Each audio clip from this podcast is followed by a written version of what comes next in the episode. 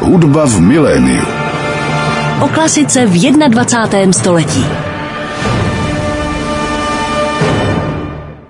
Ladíte frekvenci 98,7 FM, posloucháte další díl pořadu Hudba v miléniu.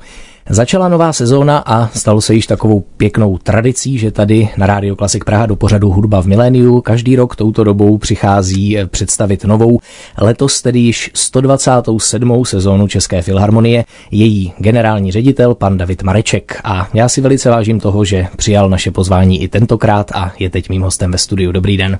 Dobrý den. Tak nejdříve bychom se asi mohli krátce ohlednout za tou uplynulou sezónou, za tou 126.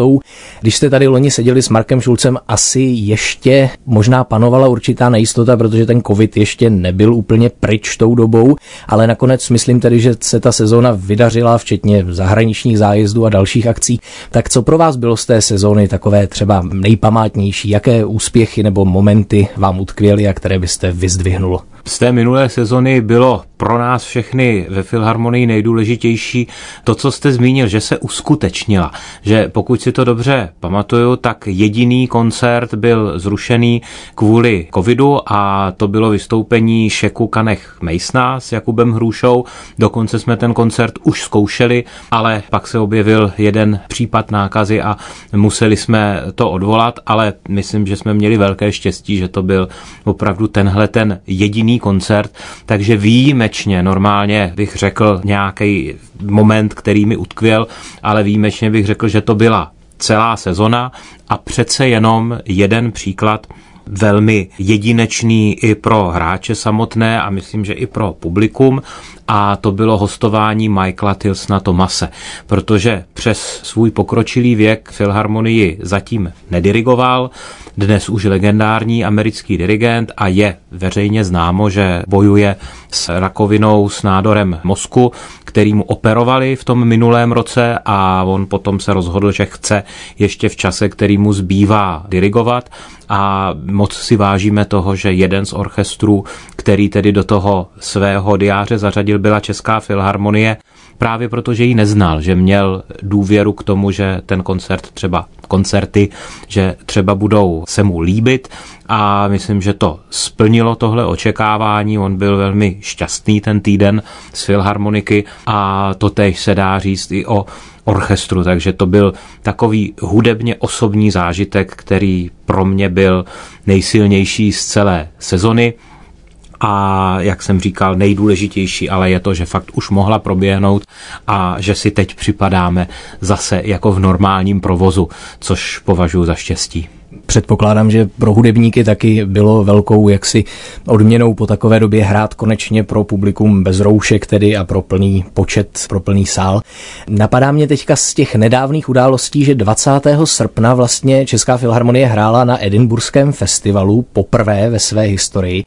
Já když jsem to zmiňoval v tom vysílání, že Česká filharmonie poprvé hraje na Edinburském festivalu, tak jsem se vlastně trošku zarazil a říkal jsem si, jestli to je tedy pravda, protože říkám si, že Česká filharmonie z historického hlediska na tu Británii má jaksi silné vazby, ať už skrze tedy Antonína Dvořáka třeba nebo Václava Talicha, který působil ve Skotsku a samozřejmě poté taky Jiřího Bělohlávka. Tak jak se to vlastně stalo, že dosud ještě nehrála Česká filharmonie na Edinburském festivalu? No, to bychom se museli zeptat kolegů kteří byli ve Filharmonii před námi, ale Filharmonie totiž nehrála v Edinburgu zdaleka poprvé. Jo, to, že tam hrála v jiném rámci, že hrála v sezóně koncertní, tak tím vzniklo to historické prvenství, že tedy teď je to poprvé na festivalu, ale v Usher Hall, tedy v tom sále, kde Edinburský festival má symfonické koncerty, tak v tom hrála Filharmonie mnohokrát. Ta návštěva byla pro nás výjimečná tím, že se jednalo právě o ten známý festival, ale do Edinburgu se filharmonici těšili, protože ho dobře znají. Teď za sebou aktuálně čerstvě máme taky, myslím, historicky první koncert České filharmonie na vodě, konkrétně tedy na té plovoucí scéně Prague Sounds. Tak jaké z toho máte zážitky? Můžeme třeba čekat, že Česká filharmonie v budoucnu častěji se bude pouštět do takových neortodoxních akcí, řekněme, a bude hrát na takových neobvyklých scénách? Myslím, že moc často to nebude, protože takový koncert vyžaduje obrovskou přípravu, velmi mnoho podpůrných profesí, velkou jinou zkušenost, kde bylo štěstí, že Marek Vrabec se svým týmem už má několik koncertů na Vltavě takhle za sebou a že dokázali vytvořit podmínky pro Filharmonii, aby tam mohla hrát, ale zároveň jako výjimečná hudební a společenská událost je to něco, co chceme zopakovat, ale určitě zase s velkým časovým odstupem. Nicméně myslím, že ten výsledek byl moc hezký.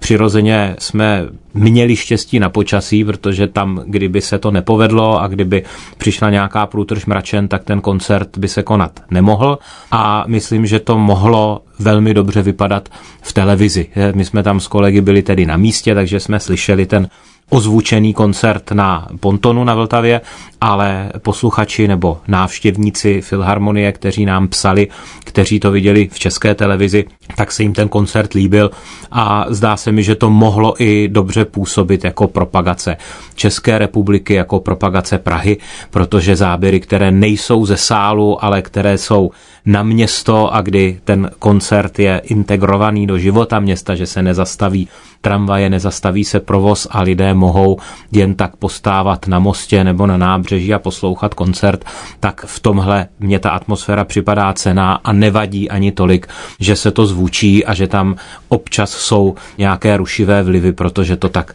při koncertech, co se hrají venku, tak to tak je. Dodejme tedy, že Česká filharmonie za pár let bude hrát u vody, ne přímo na vodě častěji, tedy až se dokončí budova Vltavské filharmonie, k tomu se ještě časem dostaneme. Mým hostem v pořadu Hudba v miléniu je generální ředitel České filharmonie, pan David Mareček. Teď jsme si povídali o těch věcech uplynulých.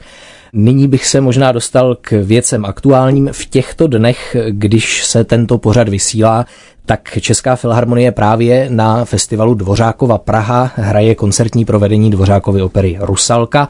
Těchto koncertních provedení Rusalky řekl bych, že je poměrně mnoho, nicméně asi není úplně časté, aby to dělala Česká filharmonie ještě navíc pod taktovkou tedy svého šéf-dirigenta Semiona Bičkova, tak dá se říct, že to je výjimečná příležitost?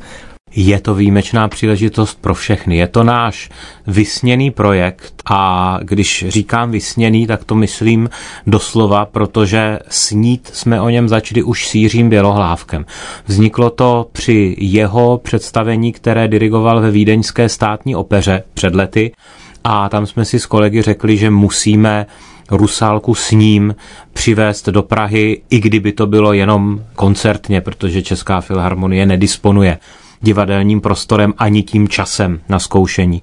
No, jenomže když potom Jiří Bělohlávek odešel, tak nebylo možné už ten projekt dokončit a nás moc potěšilo, že Semyon Byčkov, ačkoliv neměl Rusalku v repertoáru, tak se vší pokorou ten závazek Jiřího Bělohlávka převzal.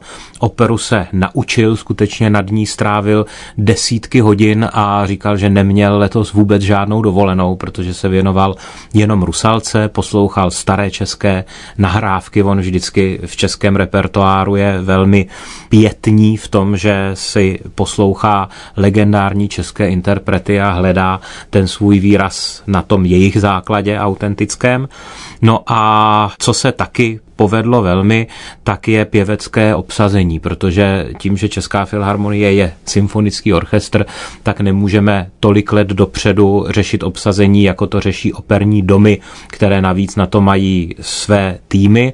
No a tady díky spolupráci s Janem Simonem, s Dvořákovou Prahou, s jejich týmem se povedlo podle mě, ale je to subjektivní názor, postavit skoro ideální pěvecké obsazení na Rusalku a celý ten zkouškový proces si orchestr nesmírně užívá, protože je to pro ně nová zkušenost, náročná, protože se zkouší dlouho, zkouší se hodně a i ta opera samotná je delší, než kdyby se hrála symfonie a koncert, ale je to mimořádná věc pro nás, jak umělecky, tak osobně a to osazenstvo, které se sešlo, tak je i osobnostně velmi naladěno podobně a zpřízněně, takže je to radost. Dále nás tedy samozřejmě čeká očekávaný zahajovací koncert sezóny. Na něm zahraje houslistka Liza Batiašvili, která, jestli se nemýlím, teprve loni debitovala s Českou filharmonií solově. Předtím, myslím, hrála s Gotierem Capisonem Brahmsův dvojkoncert o rok dříve. Tak vypadá to, že asi si s Českou filharmonií tedy padla do noty tato houslistka, když byla přizvána k další spolupráci. Je to tak? Je to založeno na úspěchu těch minulých koncertů? Je to založeno na úspěchu toho minulého koncertu, protože ten plánovaný Brahms s Gotierem Capisonem padl za oběť covidu. To byl program, Aha. s kterým jsme počítali, čili všude ho uvádíme, ale nakonec byl zrušený. My jsme potom točili Brahmsův dvojkoncert s Anne Sophie Mutter a Pablem Ferrandezem, s dirigentem Manfredem Honekem a v těchto dnech vychází ta nahrávka na CD, takže dá se koupit. A Lisa Batiašvili debit s Českou filharmonií absolvovala s Jakubem Hrušou a v Sensánově houslovém koncertu, číslo teď z paměti neřeknu, ale dá se to najít. A zrovna tahle nahrávka nebo to provedení, které bylo ještě takzvaně covidové, takže pro televizní kamery a bez publika, tak získalo na Zlaté Praze ocenění pro nejlepší nahrávku koncertu v tom roce. A bylo to ocenění mezinárodní, takže tam byla konkurence třeba vídeňského novoročního koncertu nebo evropského koncertu berlínských filharmoniků. A v téhle konkurenci tedy jsme s Lisou Batiašvili uspěli, tak ta spolupráce byla nejenom příjemná hudebně, ale byla i korunovaná takovýmhle oceněním a se Semionem Bičkovem oni se dobře znají, hráli spolu mnohokrát a chtěli jsme, aby Lisa Batiašvili právě ozdobila náš zahajovací koncert, takže doufáme, že to bude ten skutečný debit s publikem ve Dvořákově síni a v díle, které je jí nesmírně blízké. Dodejme, že tato houslistka poté s vámi pojede i na Slovensko, na slovenské turné následně, takže tam ta spolupráce opravdu se tedy rozvíjí slibně. Zmínil jste nahrávku, která v těchto dnech vychází, tedy ten Brahmsův dvojkoncert s houslistkou Anne Zofí Mutr. Tak když už jsme u těch nahrávek, to je samozřejmě aktuální věc teď, že tedy vyjde 14. října nová Málerovská nahrávka, bude to pátá symfonie Gustava Málera pod taktovkou Semiona Bičkova, tak už jste ji slyšel a jaká je? No já už jsem mi slyšel o prázdninách a nestává se, že by Semyon Bičkov mě a kolegům posílal nějakou nahrávku. A tentokrát kolega Robert Hanš, který je generálním manažerem orchestru a já jsme dostali od něho e-mail, kde psal kluci, tohle si musíte poslechnout. No tak jsme zvědavě si to poslechli a zdá se mi, že se ta pátá Málerova symfonie mimořádně povedla. Ona se taky dlouho zkoušela, dlouho se nahrávala a posluchači to určitě vědí, ale vždycky se sluší připomenout, že tím málerovským cyklem navazujeme na nahrávku Václava Neumana, která vznikla na přelomu 70. a 80. let a zajistila tehdy České filharmonii velký mezinárodní ohlas. Je to jedna z ceněných kompletních nahrávek Málerových symfonií a opět podobně jako při Rusalce jsme chtěli ten komplet udělat s Jiřím Bělohlávkem a když už to nebylo možné, tak Semyon Bičkov i tenhle závazek převzal a teď tedy ten komplet točí. Už symfonii je natočených daleko víc, vyšla zatím čtvrtá, vyjde pátá, ale natočená je i symfonie číslo jedna, symfonie číslo dva a symfonie číslo 9, takže v letošní nebo v té nadcházející sezóně natočíme šestou a sedmou symfonii a bude nám zbývat osmička a trojka. Ale pochopitelně si posluchači udělají potom názor sami na tu pátou, která vyjde v říjnu, nicméně za sebe ji vřele doporučuju a myslím, že to je nahrávka, na kterou bude moct být nejenom za Českou filharmonii, ale za české muzikanty docela pišní, že se nám podařilo něco, co by mohlo ve světě uspět. Posloucháte Rádio Klasik Praha, pořad Hudba v miléniu. Mým dnešním hostem je generální ředitel České filharmonie, pan David Mareček a právě jsme slyšeli ukázku z Málerovského alba České filharmonie a Semiona Bičkova, konkrétně ze čtvrté symfonie. To byla závěrečná věta. 14. října pak vyjde nová nahrávka páté symfonie Gustava Málera.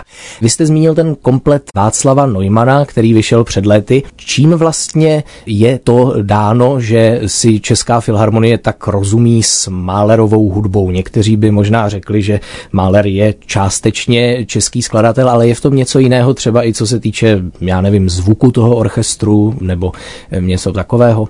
Zvuk orchestru asi by měli nejlíp posoudit dirigenti, a v tomhle smyslu máme nedávnou referenci Simona Retla, který, když debitoval s Českou filharmonií, tak si vybral pro ten první koncert píseň o zemi Málerovu a po koncertě nebo po koncertech, to byly tři abonentní koncerty, tak říkal, že Česká filharmonie je ideální málerovský orchestr pro něj, podle jeho názoru. A neberem to na lehkou váhu, protože zase u jiného typu hudby mě velmi striktně řekl, že to není pro Českou filharmonii, ale kromě českých autorů. Podle Simona Retla je to tedy Mahler, ale taky třeba Bruckner nebo Schumann. A oba ty autory on bude s Českou filharmonií postupně uvádět. Čili musí v tom zvuku něco být, co je Málerovi blízké, co už slyšel Václav Neumann a jeho předchůdci Rafael Kubelík, Václav Talich nebo třeba Karel Ančerl. A pak myslím, že je Máler součástí naší kultury, protože my jako Češi někdy trpíme tím, že máme přemíru dobrých skladatelů, že máme tolik vynikajících skladatelů klasické hudby, že bychom si vystačili s uváděním jejich děl, protože když jedeme na turné nebo když natáčíme, tak vždycky je z čeho vybírat z české hudby. Ale zároveň jsme součástí středoevropského prostoru a tam se kultury vždycky míchaly. Zrovna Máler je toho zářným příkladem, kde se míchají české, rakouské, židovské a všechny možné další vlivy. A proto myslím, že české orchestry, tedy i Česká filharmonie, mají legitimní nárok Málera hrát stejně jako třeba rakouské orchestry. A my se to snažíme i do budoucna takhle dělat systematicky, aby teda kromě českých autorů, Dvořáka, Smetany, Martinu, Janáčka, Suka a dalších, tak abychom uváděli i nečeské autory, kteří ale mají nějakou buď logickou souvislost s filharmonií, což Máler bez sporu je, konec konců jeho Sedmá symfonie měla premiéru v Praze v roce 1908, kde byly spojené orchestry německého divadla a České filharmonie ale je to i Čajkovský, kterého jsme se Semenem Bičkovem už natočili a může to být Šostakovič, může to být třeba Schubert, ale myslím, že orchestr typu České filharmonie by měl mít v tom kmenovém repertoáru i některá velká díla světová, nemůžeme obsáhnout úplně všechno, ale to, co tu spojitost má. Takže když se ptáte, jestli tedy je to jenom ta historie nebo i zvuk, tak myslím, že je to od obojího trochu a že je dobře, že se teď Málerem systematicky zabýváme, protože s ním také jezdíme do zahraničí a je hezké vidět, že zahraniční publikum a zahraniční recenzenti na to reagují dobře a staví ta provedení vedle jiných velkých světových symfonických těles. Zmínil jste jméno Josefa Suka. V souvislosti s tím nahráváním se tedy hovoří i o nahrávání kompletu symfonií Josefa Suka. To má vlastně na starost Jakub Hruša, pokud se nemýlím, jeden ze dvou hlavních hostujících dirigentů. Tak na ty bych se možná zeptal tedy na Jakuba Hrušu a Tomáše Netopila, čemu vlastně oni se budou v té sezóně věnovat, na jaký repertoár se budou zaměřovat. Jakub Hruša má v sezóně jednoho z těch suků, kteří se budou natáčet ale vedle toho vždycky se snaží uvádět třeba díla, která Filharmonie ještě nehrála nebo dlouho nehrála. Bude dělat premiéru symfonie Jaroslava Krčka, který přímo si i přál zase, aby ji dirigoval Jiří Bělohlávek. A teď tedy ten závazek nepřebírá Semyon Bičkov, ale Jakub Hruša. A podobně Tomáš Netopil, který rád uvádí a velmi dobře uvádí klasicismus, tak ale stejně rád a často objevuje méně hraná česká díla. V našem případě nebo v případě té nadcházející sezony to bude i jedna premiéra. Ten koncert se jmenuje Bimetal, je od Miloše Orsona Štědroně a jak název napovídá, tak je to pro dva dechové, tedy žesťové nástroje. V našem případě pro dva trombony budou ho hrát naši solo trombonisté Robert Kozánek a Lukáš Moťka, ale v jeho sousedství uvede Tomáš Netopil například slováckou svitu Vítězslava Nováka, která jistě se hraje, ale také ne úplně často, takže oba naši hlavní hostující dirigenti věnují péči české hudbě a věnují i péči premiérám, což myslím, že je dobře, protože orchestr, který neuvádí žádná nová díla, tak odsuzuje hudbu k zániku, protože jinak nemůže pokračovat, než tím, že tedy stále něco nového bude vznikat. No a Jakub Hruša si pozval ještě ke spolupráci Daniela Trifonova, což je pro nás jeden z nejmilejších partnerů a uvede s ním Skriabinův klavírní koncert. Zmínil jste premiéry nových skladeb, což samozřejmě k sezóně neodmyslitelně patří, stejně jako spousta debitů. Lidé mají asi vždycky rádi, když je něco nové a poprvé a mohou u toho být. Tak na jaké všechny novinky a debity třeba ještě se můžeme v té sezóně těšit, kromě skladby Bimetal, Miloše Orsoně Štědroně a, a dalších. Myslím třeba i debity solistů teď. První debit, který bych rád zmínil, tak se týká novoročního koncertu. My jsme se rozhodli před pár lety, že každý rok ten koncert 1. ledna věnujeme hudbě nějakého národa nebo nějakého státu.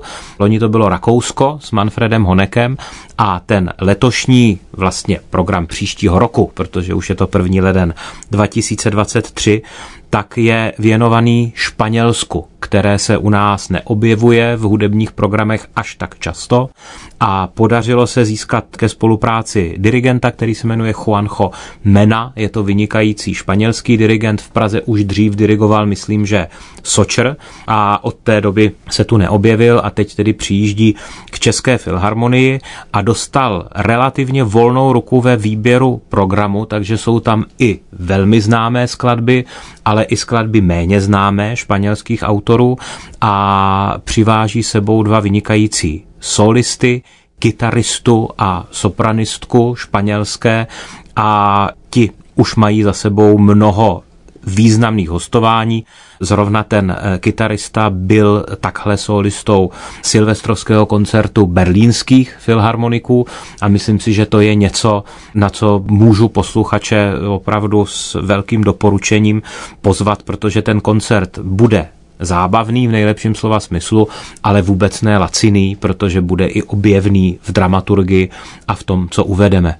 No a debit, který asi všichni očekáváme s největším napětím, je první hostování Daniela Hardinga, to je opět dirigentská hvězda, která neměla na Českou filharmonii zatím čas, protože jsme nebyli jedním z jeho stálých orchestrů a protože on je taky pilot, lítá pro Air France a docela nám v tomhle pomohla pandemie covidu, protože ta ho zase poslala na zem a musel víc času věnovat dirigování, ale ve skutečnosti nám Daniela Hardinga získal ten už zmiňovaný Simon Rattle. Oni jsou blízcí přátelé a když Simon Rattle navázal stálejší spolupráci s Filharmonií, tak se nabídl, že zavolá Danielu Hardingovi a že ho přesvědčí, aby to pozvání přijal. To se skutečně stalo a říkal jsem, že Simon Rattle považuje za jednoho z autorů blízkých zvuku České filharmonie,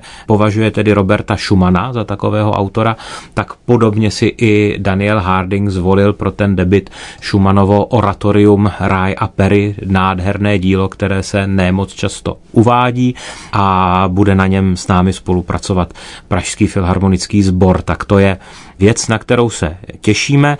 A třetí debit, který bych chtěl zmínit, je Maxim Jemelianičev, což je dirigent ruského původu, který je šéfem skotského komorního orchestru ve Velké Británii.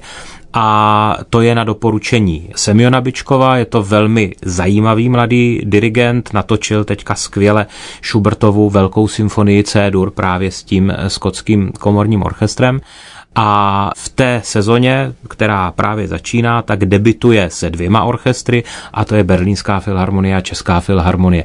A docela nás to potěšilo, že jsme se nedomlouvali s kolegy z Německa, ale že jsme ho takhle zařadili. Tak to jsou pro mě asi tři nejzajímavější debity, ale možná posluchači, když si přečtou naši nabídku, tak tam třeba najdou něco jiného, co je zaujme. Mým hostem na rádiu Klasik Praha v pořadu Hudba v miléniu je generální ředitel České filharmonie pan David Mareček.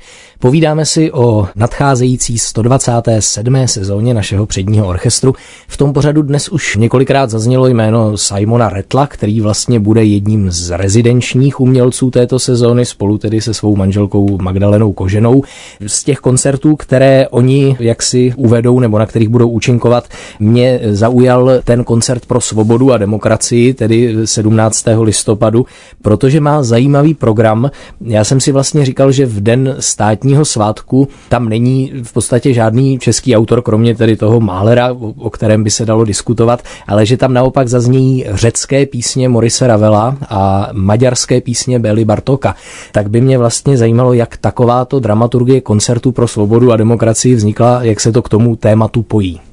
My jsme koncerty pro svobodu a demokracii koncipovali s tím, že budou opravdu každý rok jiné. Chtěli jsme jít proti tradici uvádění stejných děl každoročně, která je krásná, ale která už v Praze zkrátka je. A nechtěli jsme ji zmnožovat a taky jsme se chtěli pustit do něčeho, co je třeba horší nebo těžší pro posluchače. Rozhodně Málerova devátá symfonie není dílo, na které by si každý okamžitě běžel koupit lístek, jako když uvedete mou vlast nebo Beethovenovu devátou.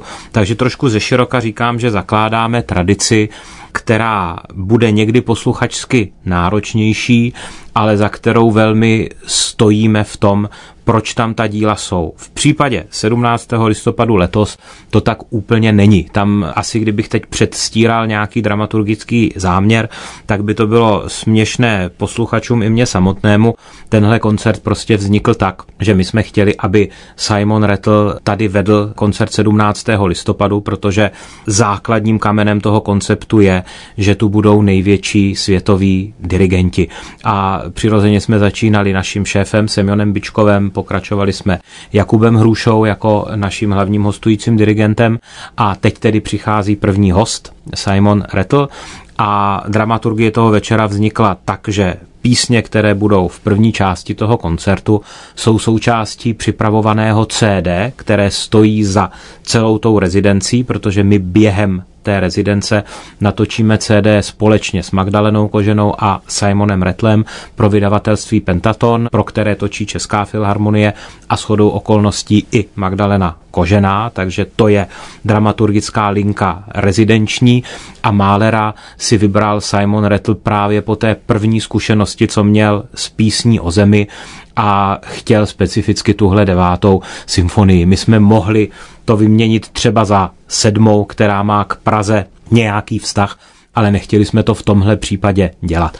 Říkám to takhle na rovinu, protože v příštím roce už uvidíte a uslyší posluchači, že ta dramaturgie je pak velmi s tématem svobody úzce spojená. Stejně tak to bylo loni, kde Jakub Hruša uváděl koncert pro orchestr Vitolda Lutovslavského. Já tu dramaturgii příštího roku prozradit zatím nesmím, ale řeknu tolik, že tam bude jedno velmi zajímavé dílo 20.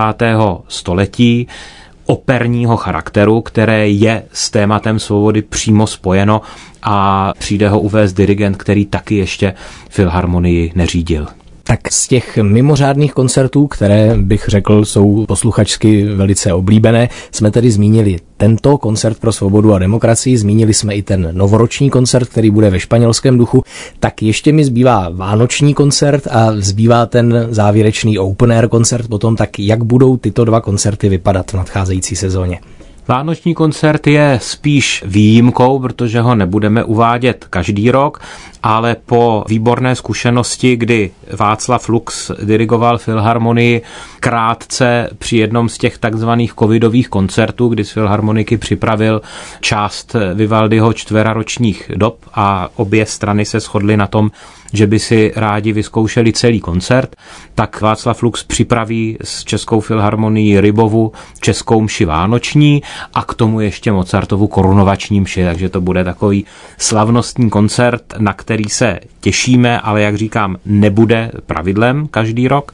No a k open air koncertu ještě toho nemůžu eh, moc říct, než to, že ho bude dirigovat Keith Lockhart, dirigent, který s Filharmonií spolupracuje pravidelně. On je šéfem orchestru Boston Pops, což jsou v podstatě bostonští symfonikové, ale je to část, která hraje i muzikály, jazzově laděnou hudbu, filmovou hudbu ale open air koncert nechceme v tom filmovém duchu ladit, protože zase jsou tady kolegové, třeba Český národní symfonický orchestr, který získává ceny za filmovou hudbu a my se nechceme pouštět do toho míchání žánru. Myslím, že tady nás je v Praze dost a když si každý drží svůj profil, takže to je v pořádku a občas z něho může vystoupit, tak ten koncert bude klasičtější, ale zatím nemáme odsouhlasený program. To, co tam teď navrhujeme, tak je nějaký mix, kde jako konstanta je vystoupení Petra Nekorance, protože ten získal loni cenu Jiřího Bělohlávka udělovanou mladým umělcům českým a jak velí tradice, tak jako laureát té ceny vystoupí na tom koncertě, čili ten tam bude určitě.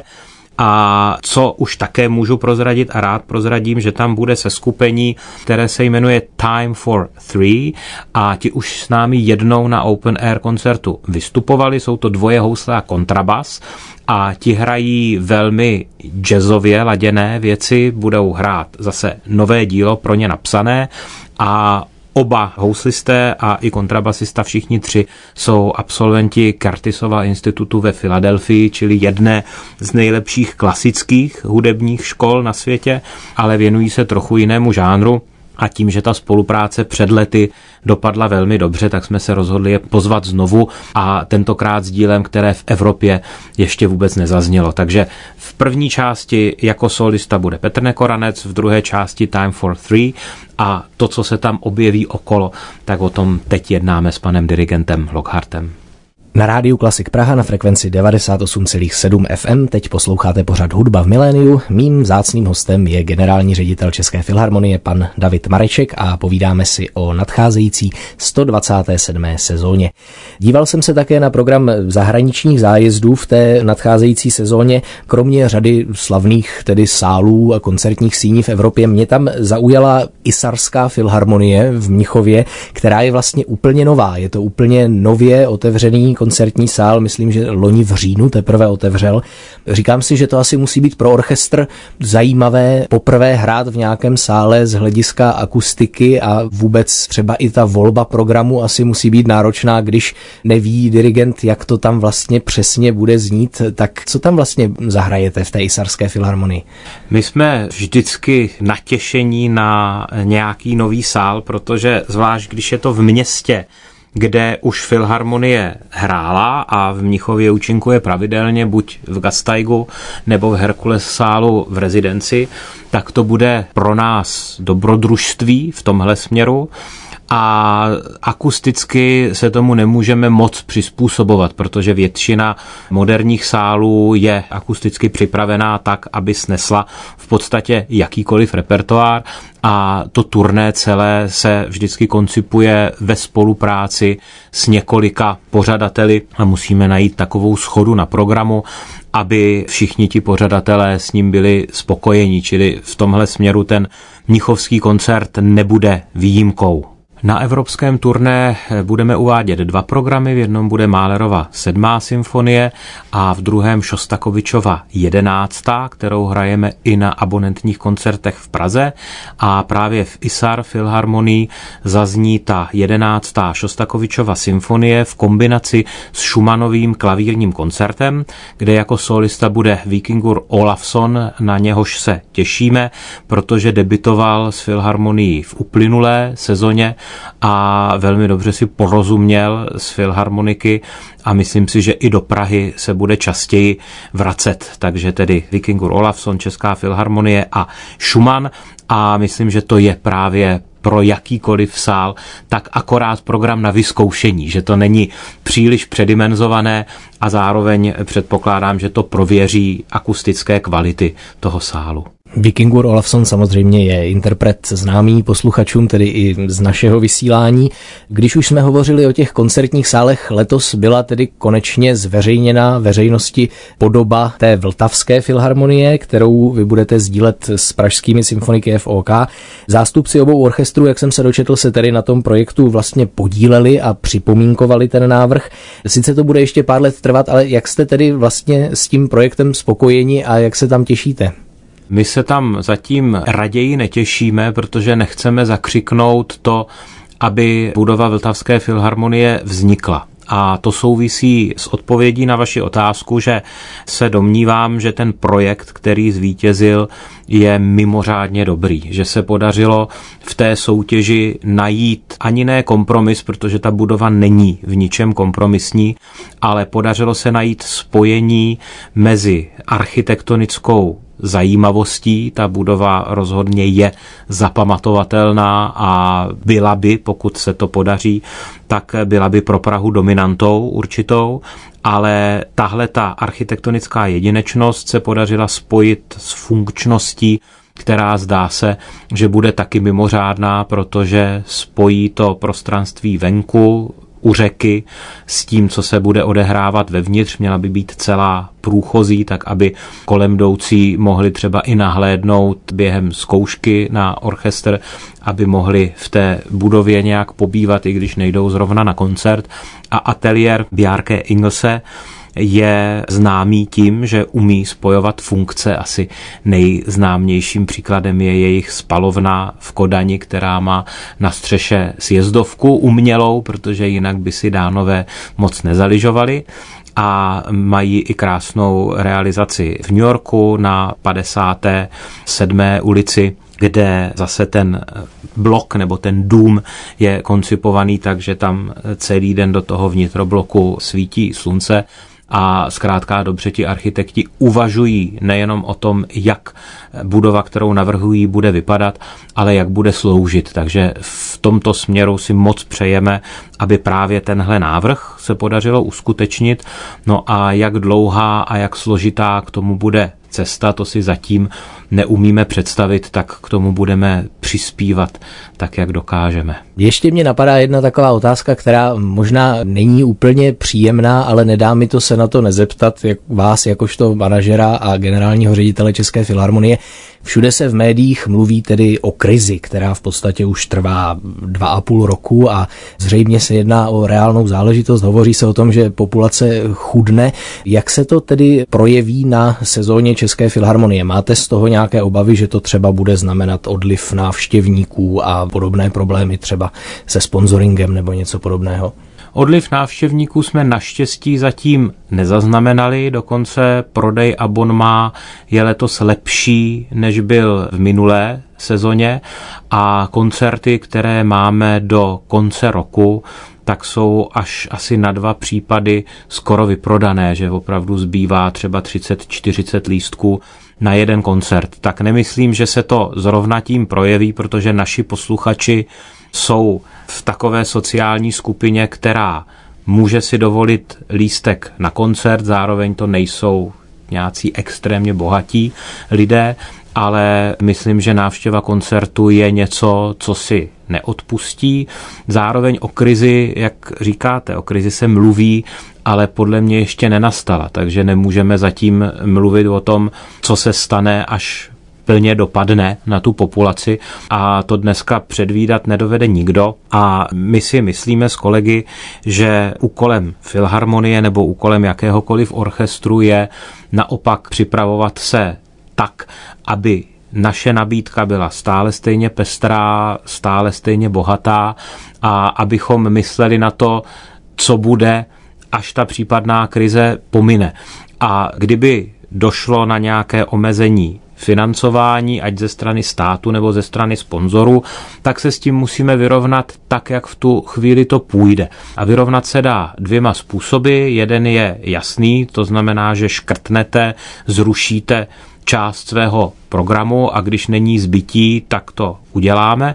A druhý způsob je, že hledáte další zdroje, které pomůžou ten váš program financovat a to děláme také. To znamená, že se pouštíme do programu, který oslovuje velké dárce, a který hledá peníze nejenom u podniků, tedy u firm, které můžou sponzorovat Českou filharmonii, ale i u soukromých dárců, tak jak je to běžné v Americe, tak jak je to běžné třeba ve Velké Británii a jsme v tom optimisté, že už v českém prostředí je dost filantropicky smýšlejících lidí, kteří to dokážou a myslím, že východiskem z takové krize by měla být kombinace obojího. Je to jako doma, když najednou nemáte na složenky, tak se snažíte šetřit, a trochu víc vydělávat. Někdy se nedá víc vydělávat, to je přirozené a zase jsou věci, na kterých už neušetříte, ale pořád hledáte zdravý kompromis toho,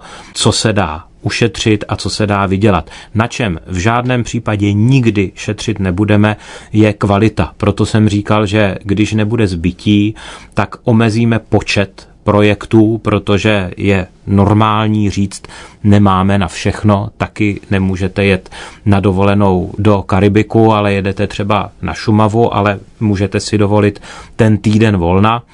A my stejně tak to, čemu říkám týden volna, je ten koncert a chceme, aby ten koncert byl plnohodnotný, takže v žádném případě z nedostatku financí nesnížíme kvalitu přípravy nebo kvalitu obsazení, ale snižovali bychom jenom kvantitu. Nicméně nepřipouštíme si to a hledáme skutečně jiné cesty, i privátní, jak naši činnost financovat tak, aby pro posluchače nebyla nějak omezená. Říká generální ředitel České filharmonie David Mareček, který je dnes mým hostem v pořadu Hudba v miléniu. Vy jste také klavíristou, tak mě samozřejmě napadá otázka, jestli ještě tedy zvládnete při své práci v České filharmonii si třeba během této sezóny někde zahrát, jestli vás posluchači mohou někde slyšet jako klavíristu. Hraní moc zvládat nelze, protože ta manažerská práce předpokládá víc než jeden plný úvazek ale snažím se držet vždycky jednou za sezónu nebo jednou za dvě sezóny pravidlo, že připravím s kolegy nějaký komorní projekt a ten, o kterém už mohu mluvit, bude český recitál, tedy recitál z českých písní. Budou to večerní písně Antonína Dvořáka, přesně řečeno výběr z nich, potom Severní noci, krásný cyklus od Jaroslava Křičky a písně na slova čínské lidové poezie od Pavla Háse a druhá polovina toho večera bude věnována Dvořákovým biblickým písním solistou bude asi nepřekvapivě Jan Martiník, se kterým jsme už natočili zimní cestu Šubertovu a tohle je tedy náš nový projekt, který v premiéře zazní na festivalu Smetanova Litomyšl. Samozřejmě ta nadcházející sezóna je velice obsáhlá a zmínili jsme toho hodně, ale asi nestihneme zmínit všechno. Je třeba něco, k čemu jsme se ještě nedostali a co byste chtěl zdůraznit nebo na co byste chtěl posluchače pozvat? Bylo by to jako s tím hodnocením uplynulé sezony. To, na co bych chtěl pozvat posluchače, toho je hodně. Nejradši bych je pozval k tomu, ať si prohlédnou náš katalog, pokud ho mají k dispozici, nebo se jenom podívají na webové stránky České filharmonie, kde ta nabídka je poměrně přehledně členěná a budeme rádi, když si tam něco vyberou. Určitě zvlášť teď upozorním na koncerty Českého spolku pro komorní hudbu, protože ten je svázán s Českou filharmonií už mnoho let. Je to instituce ctihodná o rok starší než Česká filharmonie, takže spolková sezona je už 128. a tam jak v těch takzvaně velkých cyklech ve Dvořákově síni, tak v Sukově síni nebo v sále Martinů na Hamu je hodně koncertů, na které třeba já osobně bych velmi rád šel, protože většina posluchačů, která už je zkušenější a absolvovali mnoho symfonických koncertů, tak si pak daleko raději zajdou na ty komorní, kde mají tutéž hudbu, ale pod drobnohledem a kdy se mohou ponořit do těch nejmenších niancí hudebního tvoření. Takže mohu-li to udělat takhle obecně, tak zvu na koncerty Českého spolku pro komorní hudbu a z filharmonické nabídky to, co si posluchači vyberou. My samozřejmě tady na Rádiu Klasik Praha také budeme pravidelně informovat o těch jednotlivých koncertech té nadcházející sezóny. Já si moc vážím toho, pane řediteli, že jste si na nás vyhradil svůj vzácný čas a že jste přišel opět tedy do pořadu Hudba v miléniu tady na Rádiu Klasik Praha představit další sezónu České filharmonie. Tak ať se sezóna vydaří, přejeme České filharmonii všechno dobré a budu se těšit snad brzy opět naslyšenou. Já naopak děkuji a vážím si té příležitosti sezonu tady představit, protože posluchači vaši jsou i našimi posluchači a když jim takhle můžeme v kostce říct, na co se těšit, tak je to vždycky nejenom radost, ale myslím, že nám to přináší i velkou část publika. Takže děkuji za pozvání a přeji krásný den vám i posluchačům. Děkujeme také. Od mikrofonu zdraví Ondřej Fischer. Hudba v miléniu.